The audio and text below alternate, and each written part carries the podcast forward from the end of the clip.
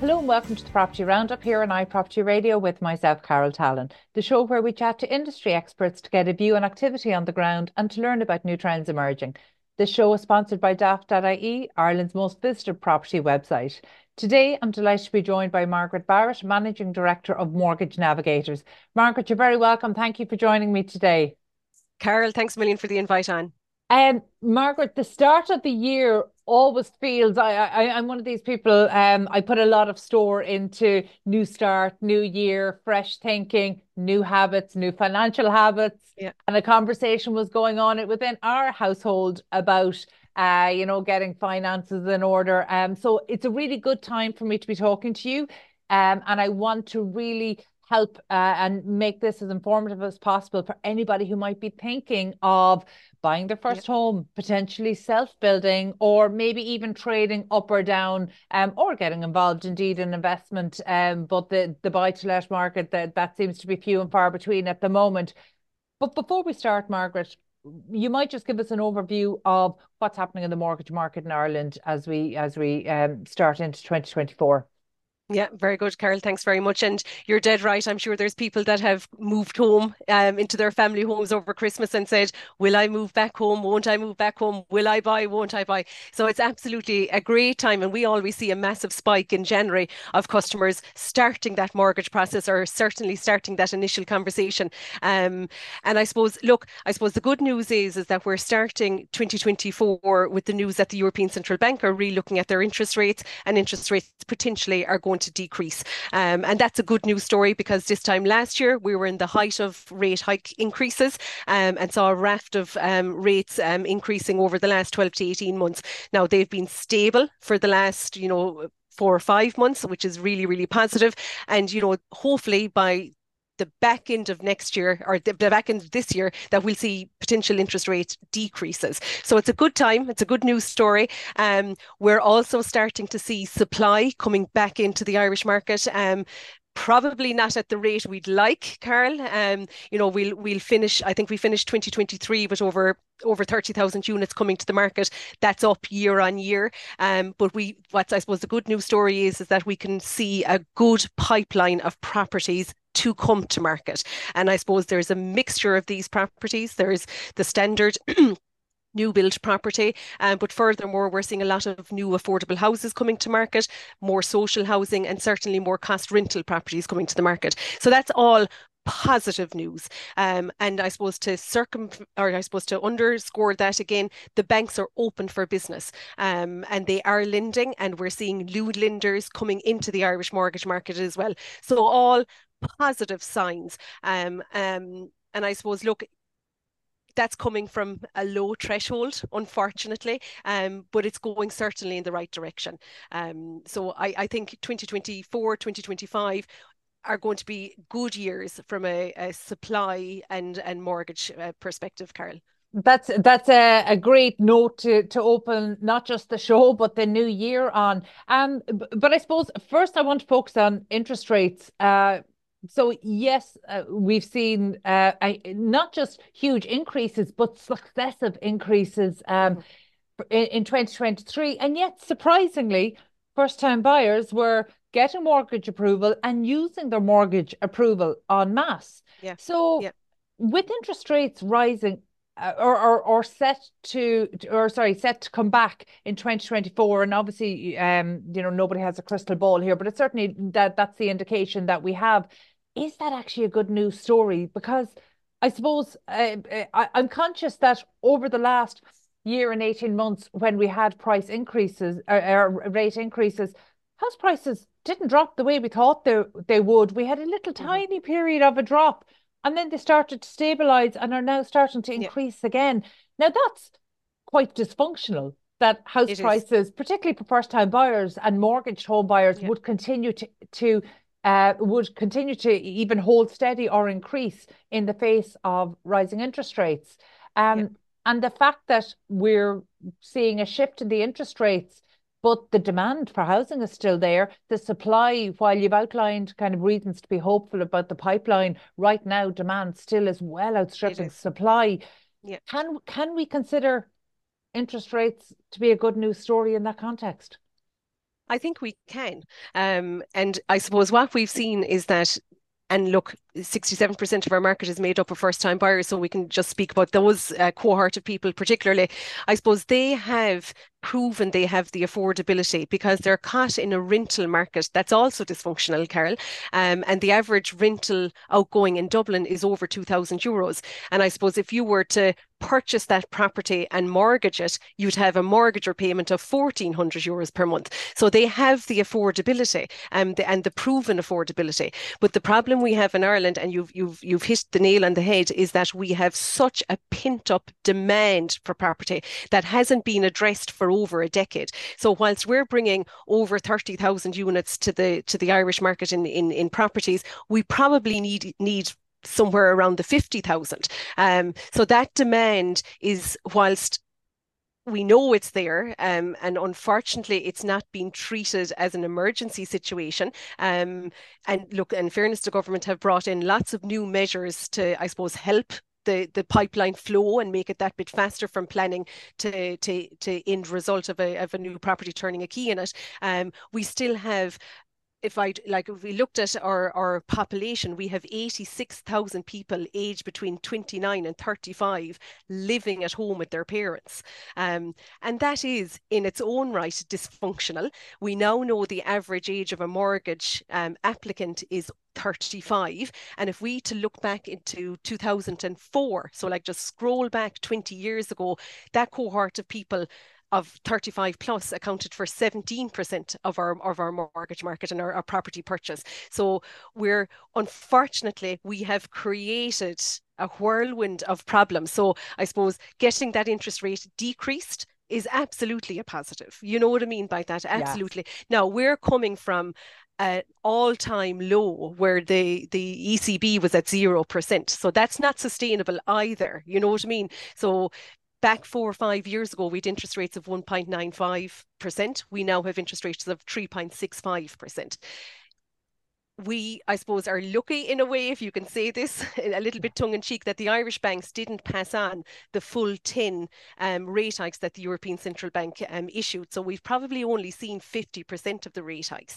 Um, so in my opinion, I would suspect we'll see the Irish banks slow to pass on the rate reductions. Mm. Um, so we may still have three point six five for the vast majority of twenty twenty-four, but you would be hopeful that something will come at the back end of the year and we'll get down to the three point four, three point two percent and, and, and get that a little bit closer to the three percent. I suppose the very the important thing there is that it's moving in the right direction for people who are uh, existing homeowners and for those who are potentially thinking of buying in twenty twenty-four. Um, you know, I, I, I like that you uh, acknowledge that a lot of the problems we have in the property market uh, today ha have been created. They didn't just happen, you know, successive yeah. policies, um, a, a lost decade of home building, yeah. uh, you know, and, and I think it's really important that we do position it as actually these are problems that, you know, we created, or we certainly um, fed into uh, across industry and across policymakers. And I think it's really important we position it like that so we don't continue to make the same mistakes again. And you can see a little element of that kind of creeping back in. So, um, you know, it, it's something that I think is really important for us to get right. Um, you, you talked about cost rental, and there have been a number of really good state schemes. Um, cost rental, I think, has been maybe designed with uh, lifetime renters in mind. But actually, yeah. there's a lot of very savvy people um, who are applying for cost rental. And, you know, it's still being delivered through a bit of a lot, well, a, a lottery system, essentially. So um, it, it's not accessible to all, but it will become more accessible as more cost rental yes. uh, homes come on stream. But are you meet, meeting potential home buyers who are maybe using cost rental as almost a savings mechanism?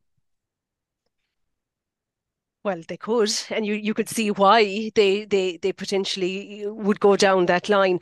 Look, I, I, I think we, and I, I, I spoke at the Property Summit, Carol, and I, I, I noted this point as well, is that we're now all eating out of the one pot, right? Okay, so you have the private, so a new estate goes, goes to market with three hundred houses in it. The potential now is that, you know, you'll have social, you'll have affordable, you'll have cost rental, um, all inside in in in that new estate, right? Okay, mm-hmm. So often I, I spoke to a customer last week and she was living abroad, hoping to come back, and she said to me, who's my biggest competitor? And unfortunately, her biggest competitor is now the government. You know what I mean? And, uh, you know, it's because we have the private developer pushing the properties to market, but everyone is lining up behind it to, to get the property. Um, and I think that's that's the, the, the problem we've created. And if we to look back to, you know, the Celtic Tiger uh, boom of property in, in two thousand six, we had a population of four, four point one million, and we delivered over fifty-five thousand properties. We now have a, a population of five point one million, and we're delivering twenty-nine thousand or thirty thousand properties. So like, it's not matching. You know what I mean by that? Yeah. So like, we've created this whirlwind of, of problems, and okay, we're now trying to get out of it, you know, when the government in in fairness have come with very good schemes, um, you know, to to to help people to get on that property ladder. But I suppose the government government owning an equity share in your property may not be the answer. You know what I mean by that? You know, it, okay, it gets the person on the ladder, but is it creating a problem for down the road? You'd have to wonder. Um, Margaret, that is such a powerful point you made there in terms of home buyers uh, in the marketplace, that their main competitor is the government. I mean, I, I, I certainly in the last twenty-five years don't ever recall a scenario like that. And I know in the last number of years we were looking at, um, you know, approved housing bodies coming in at the time. Buy-to-let investors maybe were still purchasing to some extent, although we're not seeing that anymore. You might just give us a breakdown of the people that you're talking to. So you mentioned sixty-seven percent of your current applicants are first-time buyers. Yeah. Um, are the balance those kind of moving mortgages? Are they trading up and down, or up or down, or are you seeing many buy-to-lets? So we're seeing very few buy-to-lets. We'll start, we'll start at the bottom of the pile. Um, we're seeing very, very few buy-to-lets. Um, we are seeing a number of customers living abroad that had immigrated over the last number of years trying to return. Um, so we're we're certainly seeing, a, I suppose, an increased level of conversations happening, I suppose. You know what I mean by that? I suppose projects are kind of limited, Carol, so it might be somewhat of a deterrent um, from a from a property perspective. We're certainly trying, we're seeing a lot of customers in rural areas trying to self-build their property um, and getting caught, I suppose, in the whole planning regulations that that are coming with that. Um, and then we're seeing a cohort of customers that are caught in the rental market, um, and be it the landlord is selling or the property is no longer suitable and they're trying to buy that first home. And I suppose, unfortunately for that cohort of customers, because they're paying such high rental outgoings, has it has prevented them from saving that elusive ten percent deposit. So they're kind of nearly forced into purchasing that three-bed semi-detached that they can get the help to buy scheme on. Um, and that's the cohort. And I suppose, look, I suppose we know that over fifty-seven thousand people applied for a mortgage last year, and out, sorry, oh, oh sorry, my my that figure is wrong. I think over fifty thousand people applied for a mortgage last year, um, and forty-seven were homed, right? Okay, so forty-seven thousand were homed. So they're they're getting through the pipeline, but it's not fast. That's yeah. the that's the key. And I suppose if I to send one message out to anyone that's anyway thinking of, of of buying a property in the next twelve to eighteen months, is that you have to be prepared, um, and be it mortgage prepared, location prepared or property prepared, but you have to start because it's not a fast process. Um, you can be guaranteed if an estate goes up with the billboard saying three hundred houses coming in twenty twenty-four, you can be guaranteed that probably fifty percent of them are now bought off plan. Um, so we're back to that era, you know what I mean, which I'm not saying it's good, you know what I mean? I'm not promoting yeah. that at all, but we are unfortunately back to that era where people are lining up for properties. And it's not that that property is ticking all the boxes, it's that it's actually pretty much, Carol, a roof over their heads.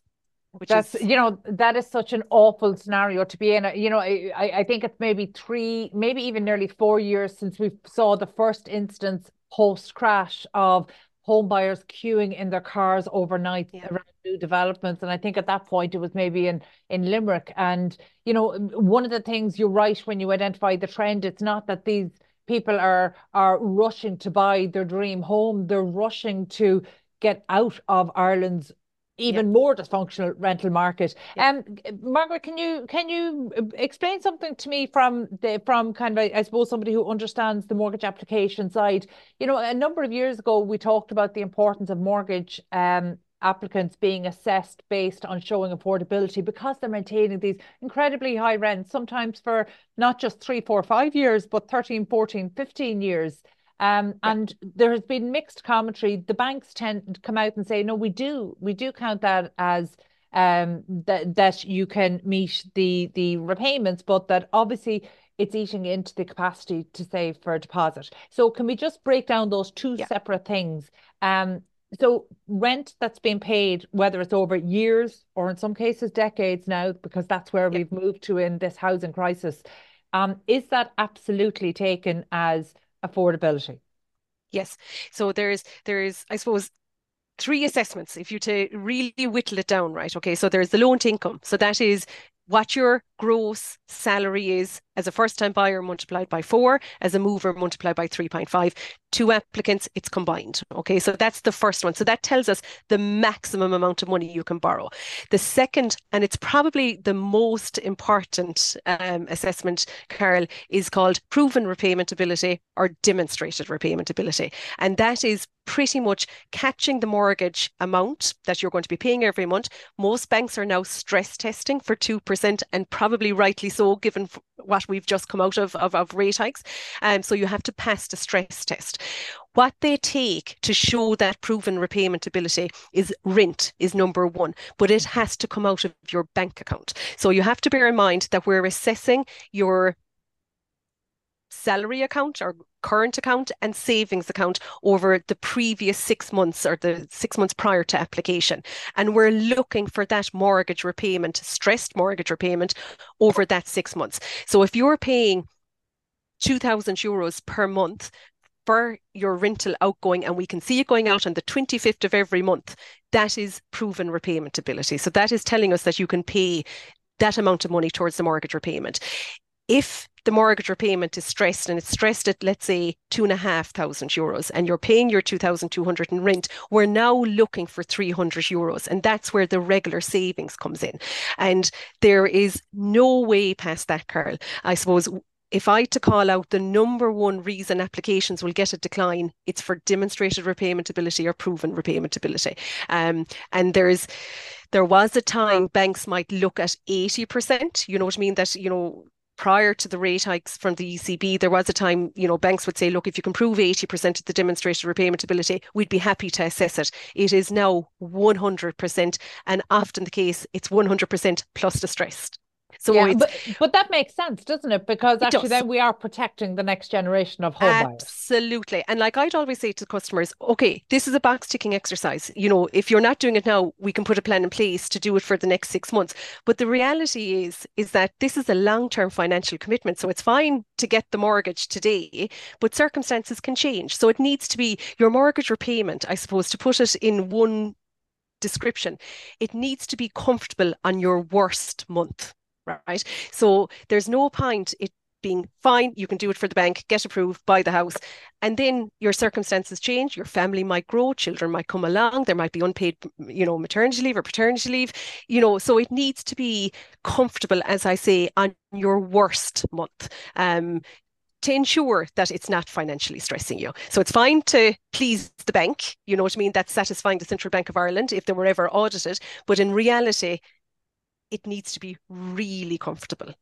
Uh, Margaret, I love that. Actually, I think that's that's the way we need to be speaking to people who are considering getting a mortgage. You know, when we talk about proven repayment capacity, it needs to be comfortable in your worst month. That's, you know, I, that, that's a way that I think people can understand, because they understand the cash flow of their year, and some months are better than others, even if you're in a salaried position. So I think that's really important. Okay, so you've got your um, loan to income, you've got your proven uh, repayment capacity. So what's the third yeah. big consideration? So the next one then that, that and I suppose customers can't predict this. So this is where you need you need the broker, you need the bank to help you. So we have to look at your debt service ratio, and we have to look at your net disposable income. And I suppose very jargon-free debt service ratio needs to be under fifty percent. So that's your gross monthly income, and when you pay all your debts and your your obligations, that you still have fifty percent left over. So banks like to see at least under fifty percent. Some banks, Carol, would actually go as far as saying they'd like to see it under forty. Again, it goes back to my point, it needs to be comfortable. You know what I mean?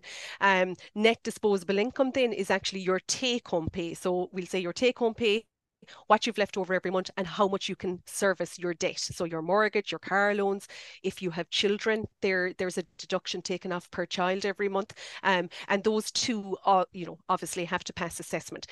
If that all passes, you are going to get approved. And it's as simple as that. You know what I mean? There is nothing else to satisfy that you need to satisfy the bank.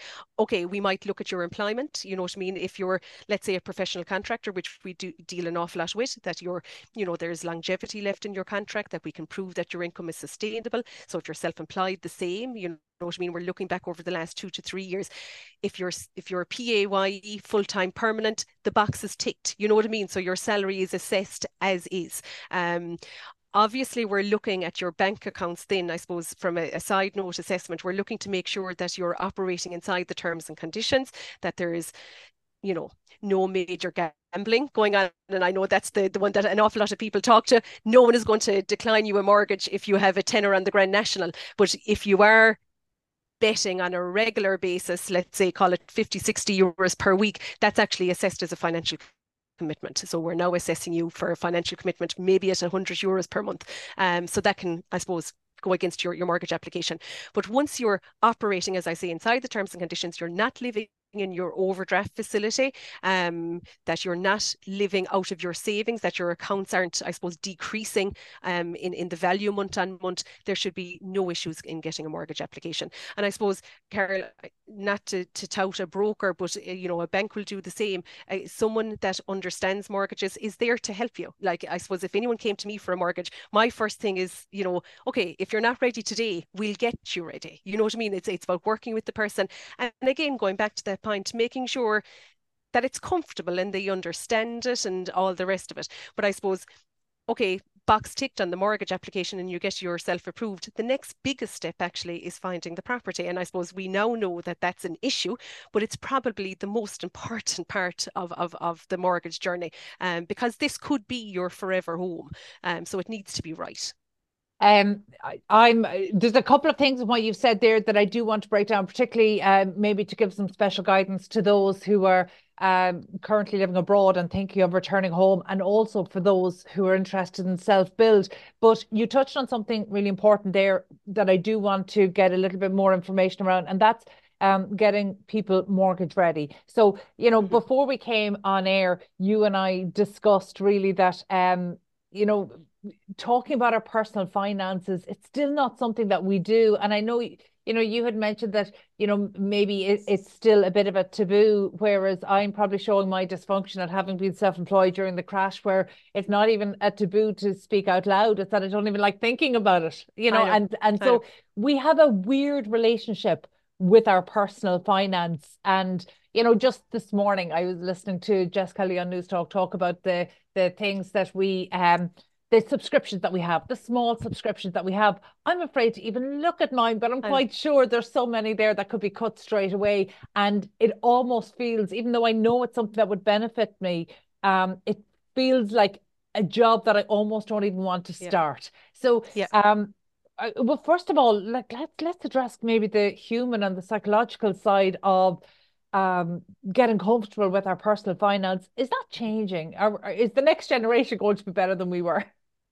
I actually think they're going to be worse, Carol, and I and I genuinely mean that. Like I, I come from, you know, prior to joining Mortgage Navigators, I worked with Bank of Ireland, and, and part of our remit was around financial well-being. And and I, I can even speak for my own kids. I have three kids, and I can guarantee you they are useless with money. You know what I mean? Absolutely useless with money. And I'd be, you know, fairly on them for to be good with money, but they're not. And I'll tell you the reason they're not is that they don't handle cash. So they don't know the value of a tenner or the value of a twenty. You know what I mean? They're tap, tap, tap, tap, tap. Um, and we see that, you know, some customers will come to me and they're, you know, mid thirties and they're like, oh my God, I'm mortified now because I'm tapping all the time. It doesn't make a difference, you know, from, from a mortgage perspective, once you're managing your finances. And I suppose there is I suppose if I go back to, and we'll bring it back to customers. So to answer your question, mm-hmm. are we are we creating financial well-being and financial literacy for the next generation? I think we have a lot of work to do, um, and I and I really mean that, a, a lot of work to do for financial literacy.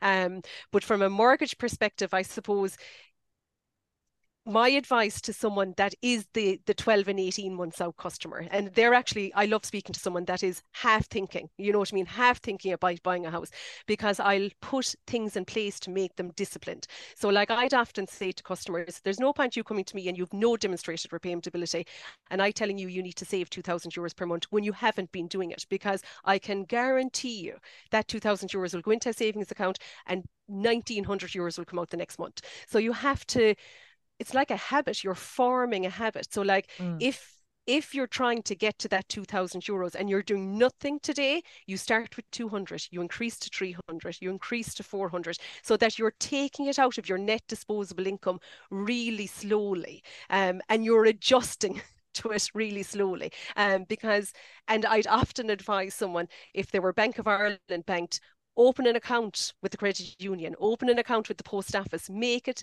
difficult for yourself to get to the money. Um, now, where there's a will, there's a way, um, but there's no point putting it into a demand deposit account that you can just transfer straight off, or opening a vault and Revolut and transferring it back and forth, because you'll do it, you know what I mean? Yeah. Um, so it's it's creating a habit, you know what I mean? And that's the... the number one bit of advice. But sometimes what can often happen, Carol, is that people will come to us and say, I'm after putting a five thousand euro deposit on a property, and they're not meeting any criteria. And that's the worst conversation you can have, you know, so because you have to wait a minimum of that six months um, for a bank to, to assess if it's outside criteria. Um, are there still people doing that? I mean, that's something that used to happen a decade ago, but I, I, I see buyers today, whether they're first time buyers or they're those looking to trade up, up or down, they're much more savvy, they're much more knowledgeable about the marketplace. And I suppose we probably don't see what's happening behind the scenes. Um, but I, mm-hmm. I just wouldn't have thought there'd be too many people going, putting a booking deposit down on a house without even checking for mortgage. Because actually even estate agents today, um, before they even show a property to, uh, yeah. to a potential buyer or investor, they look to see proof of funds. They, they ask about the mortgage. You know, these are really important yeah. first steps. You know, one yeah. the thing that I'm really taking away from our conversation today, Margaret, is that I, I think you've kind of demystified the process by by saying, actually, there are only three bars that you have to hit. And if you hit those three bars, you get your mortgage to the amount that is appropriate for yes. you, the stage of life you're at, the the job that you have, the career that you have, the family situation that you have. And I think that in itself actually would be quite freeing for home buyers absolutely, to know it. Absolutely. Um, and to, to engage, Carol, and I suppose yeah. that's, and I, I like a broken record, but engage. We don't charge for our services. So mm. pick up the phone. You know what I mean? If you're not ready, you're not ready. We'll get you ready. But if you are ready, we'll get you approved. So like, you know, and I suppose... you know, most banks and most brokers at this stage have an online system where you upload your documents, you're prompted. We all have checklists that you tick off.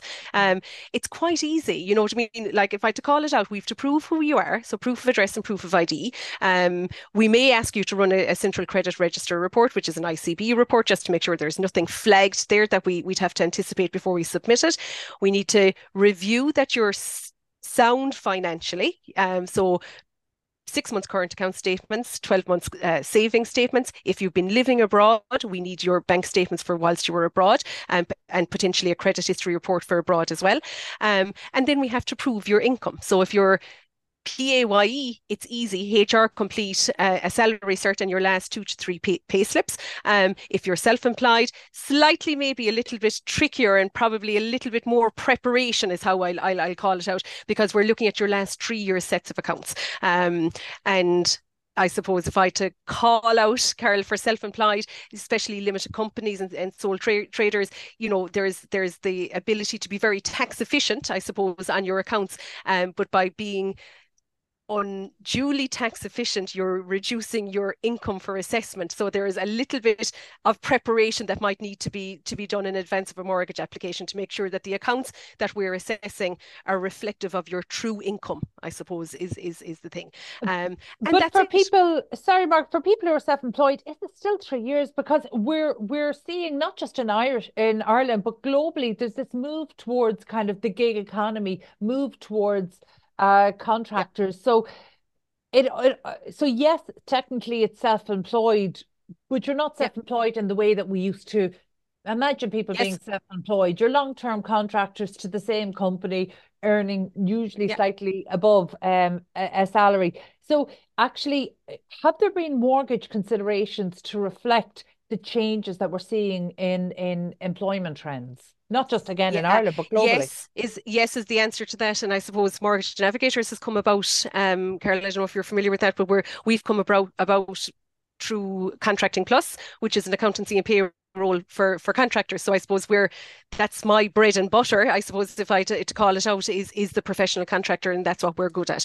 Um and I suppose when we came to market, we were coming to market so you know with the the niche of that vast majority of our applications would be contractors, even though we're open to, to the full market. Um, so we've sat down with, with the lenders. We have discussed how we will submit our, our mortgage applications and our credit papers to ensure we get those professional contractors through easily. Um, and I suppose, look, there is a taboo, because what ha- often happened was that professional contractor presented to a bank, and the person they met didn't know if they were self-employed or Uh, a P A Y E, because they have pay slips, you know what I mean? They're working yeah. for a company, um, but they're actually self-employed, you know what I mean? In in, in a bank's world, they're self-employed. So mm. what we need for that applicant, Carol, is if it's if it's someone that's coming out of P A Y E and is starting a professional contract for the first time, banks will actually assess them as the P A Y E. So whilst their salary as a professional contractor has the potential to be more, they will still assess them from a mortgage application on their P A Y E salary, because worst case scenario is that they go back to P A Y E. Um, so I suppose the, the word or description I always use for professional contractors or self-employed is that we have to ensure and that we present that the income is sustainable. Um, mm-hmm. That, you know, that, you know, regardless if this contract is seven hundred euros per day, um, if they were on five hundred euros, it's, it, you know, it, it, we have to average it out. So what we'd normally do is that a long-term self-employed or a long-term contractor is that we're looking back at them, if we can, three years, but banks will accept them over to two, right? Okay. But they're also looking at the contract in hand. So like, let's say it was twenty twenty-two, one hundred thousand, twenty twenty-three, one hundred ten thousand. What's twenty twenty-four going to bring? So now we're looking at the contract and we're annualizing what's expected of that contract from an income perspective. And we're trying to show that it's sustainable and consistent. So then the risk is taken away. Um, is that difficult uh, when you're taking a three-year period, and we have just come out of COVID during those three years? So actually, for a lot of people in contracting, that might have skewed. So they might have two years of good performance, or yeah. a year of good performance, a year uh, or uh, sorry, a year of low performance, and then two years of good performance. Is that averaged out? It, it is. So what you, you do in that case, because everyone knows COVID existed, right? So if that person was self-employed back in two thousand nineteen, right, we're trying to find the base year, right? Okay, so whilst we won't average it back to nineteen, we're trying to show the bank that actually twenty twenty-two and twenty twenty-three are actually a, a reflective year of consistency. Bear in mind, twenty twenty, twenty twenty-one, there is a dip, but the dip is due to COVID. And mm-hmm. bear in mind, the banks are reasonable, you know what I mean? And you you can, I suppose, negotiate with them to a certain degree once you can prove, as I say, that it's it's sustainable is, is probably the biggest thing, because what, like as we said about the first time buyer, this is a potentially a thirty year contract or a thirty year financial mm-hmm. commitment. So whilst the contractor might be earning one hundred fifty thousand this year as a contractor on, on their contract, their P A Y E was seventy thousand. So like, even from their own perspective, what happens if they don't get that one hundred fifty thousand contract again in year two or in year three? Um, so look, it's protecting everyone. Obviously, the banks are out to protect themselves, mm-hmm. you know what I mean? And and I suppose have responsible lending and all of that sort of good stuff, um, Carol. But customers also need to protect themselves. You know what I mean? There's no point I saying, oh yeah, fine, you, you, you're passing five hundred thousand. And they knowing that the applicant number two may not be working in two or three years time, um, because they're going to be under financial pressure is the... Yeah, so I, I like that you bring this back to really quite a common sense approach. Um, I'm conscious of time, but there's two things I just really want to to um run through with you, and that is for those living abroad. Um, yeah. How receptive are the banks to those living abroad, uh, working abroad, but intending at some point to come back to Ireland? Yeah. So the good news is that we have a product, because there was a time that we didn't have a product, and we now have a product. Not all lenders have a product. So, um, you know, we're, we are, I suppose, you know, there's a, two or three lenders that will, will consider it. The terms and conditions of the assessment is slightly different, Carol. So first-time buyer here in Ireland can borrow ninety percent. First-time buyer living in Dubai looking to come home can borrow seventy percent. So that can often be the number one stumbling block, right? Okay, so um, so let's say you're you're buying a house for four hundred thousand, you need one hundred twenty thousand sitting inside in a bank account, um, and demonstrated that it's sitting inside in a, in a bank account. What we're assessing is your income when you're living abroad. So again, a person living in Dubai, um, let's say a doctor living in Dubai or a teacher living in Dubai. Um, we're assessing the income, so it's four times income. So the same Central Bank of Ireland ru- rules apply, so four times income, um, the same net disposable income, the demonstrated repayment ability, all of those assessments are still the same, except we're assessing it in the home country. If there is a currency fluctuation, which more than often there is, we are deducting a stress test on the currency by twenty percent. And furthermore, what we're doing then is we're looking at, if this person comes back to Ireland, what will that income be? What will be their job? Can we prove that their income will be sustainable in Ireland? Um, and that's quite easy to do, you know what I mean, because we, we have plenty of pay scales uh, available to us. The one thing we have to prove is that the person has a connection to Ireland and is, uh, you know, how will I put this, has has the ability to be a resident in Ireland, so that there's no work permits or work visas required. Um, and we have to prove that. That's probably the, the mm. biggest paragraph we'll write in a credit paper, that, you know, Mary Murphy is looking to move home. Her family has been living in, in whatever, Dublin for the last thirty years, so on and so forth. Um, so that's, there is a product. It's not perfect. The good news is that you can borrow at the private dwelling house rates that are currently available. Um, so if it's a green property, they can get three point six five percent. But I suppose the one thing to call out, Carol, is that this is not an investment product. Um, so you're not buying the property for future rental income on it. You're buying the property as your future private dwelling house.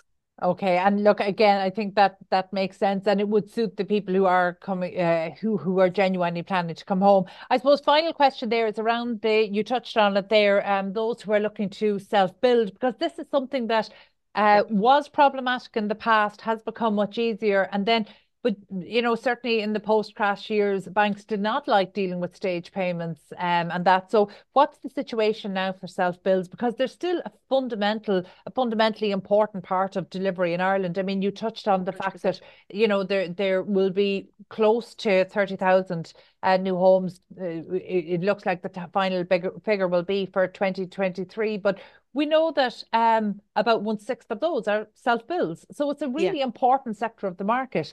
Um, yeah. So what's the mortgage application like for those people? Yeah, um, so there's only one or two differences. I suppose I'll, I'll go to differences rather than calling out all the all the, the standard um, assessment criteria.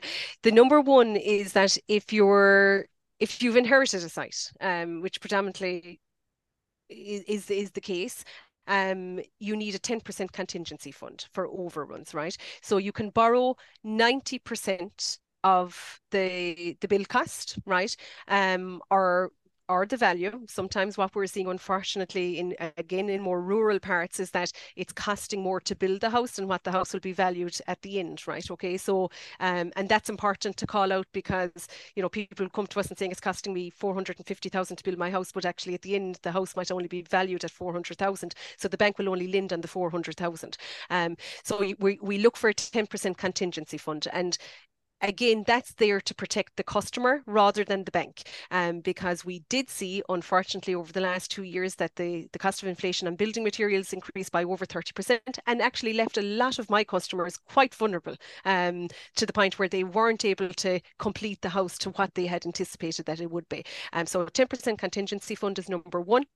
Um, you need an engineer to draw down your stage payments. So a self-build is on stage payments. So it's nearly like a chicken and egg, right? Okay, you build, bank pays, you build, bank pays. Um, so you need your deposit, you know what I mean? The deposit is quite important, just in case the builder in between the stage payment comes looking for cash. Um, so that's the best way to describe it. The end stage payment, Carol, again, is one that's different because the engineer has to go in and sign off the property that it has been built in compliance with the planning permission, the original planning permission.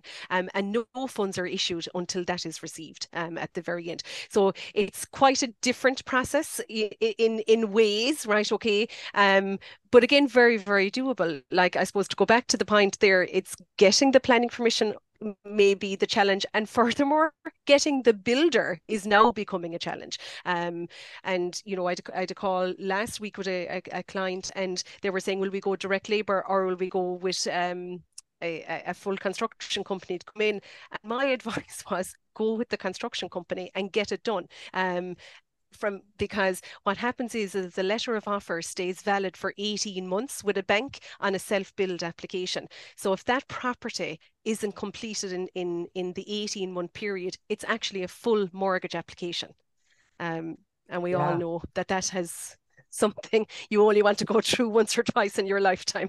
Yeah, absolutely. Actually, the, and the, so the eighteen months, um, that uh, that facility only being there for eighteen months, that will that's actually uh, would certainly point people down the direction of appointing a main contractor there, because actually it's very difficult to bring in your self-labour and get everything delivered and signed off absolutely. In that period of time. And we haven't even touched off things like um. planning, but I think that that's maybe a larger conversation for another day. But we know we are still waiting for the uh. for the Department of Housing to issue guidelines to the local authorities on rural yeah. self-builds. I mean, it's been such a, a contentious topic. Um, the guidelines, they were due a decade ago, but we were promised them almost two years ago. It looked like we might have them at the end of twenty twenty-three, and we still don't have them now. So I think yeah. uh, the future is less than certain for our rural self-builds. I think so. Yeah. However, it is such an important part of not just our uh, our housing market, but actually it's such an important part of our society and, and oh, absolutely, and keep, keeping our town, our, our towns and, and, and countries alive. Actually, yeah. is, is is the thing. Absolutely, and I think, look, I I I feel like the rural conversation is only started to happen post COVID. Um, you know, we've seen more people choose rural Ireland, and that's. That's starting a really interesting conversation, yeah. but our facilities, whether it's uh, planning or mortgages um, and even infrastructure in terms of business and employment, has yet to, to I suppose, rise up to meet that ongoing Absolutely. Conversation. And we don't know what form it'll take, but I think it's a really exciting time for rural Ireland. And I hope we use the opportunity that we're presented with now, um, because Agreed. I... I Yeah, you, you're well. In, we've you're a time. We've a time to reinvigorate. Yeah, absolutely. Yeah. We have time to reinvigorate. Um, and you know, we've we've seen it. You know what I mean? Our our, our small villages and, and towns, in some cases, can't field. Let's call it a football team. As simple as that. You know what yeah. I mean? And you you have you've towns and villages coming together to get a football team together, and that's. Look, that's the heart of any small community, if I to be honest. Yes, but it's also a true reflection of Ireland, because uh, you and I both have offices in Dublin. You also have an office in Cork. We've one in Galway. You're joining me from rural Cork. I'm joining you today, despite the, the backdrop, from rural Galway. So actually that yeah. is a, that is representative of modern life in Ireland, and we we do need the National Development Plan is somewhat dated on this, and we do Absolutely. Need uh, policy to reflect the reality, and the reality is what people choose. So um, Margaret, thank you so much for being so generous with your time today. We might return to the issue of self-builds when those guidelines come out and we Absolutely. Know a little bit more, and so we know what the demand in twenty twenty-three or twenty twenty-four and twenty twenty-five is likely to be. But for now, thank you so much. That was Margaret Barrett, Managing Director of Mortgage Navigators. My thanks to producer Katie Tallon and to the production team at Hear Me Roar Media. Also huge thanks to our show sponsor Daft dot I E, Ireland's most visited property website. And thank you indeed for tuning in. We'll catch you on the next episode of the Property Roundup. In the meantime, please be sure to subscribe and to check out all of the other Irish and international real estate and construction shows here on iProperty Radio.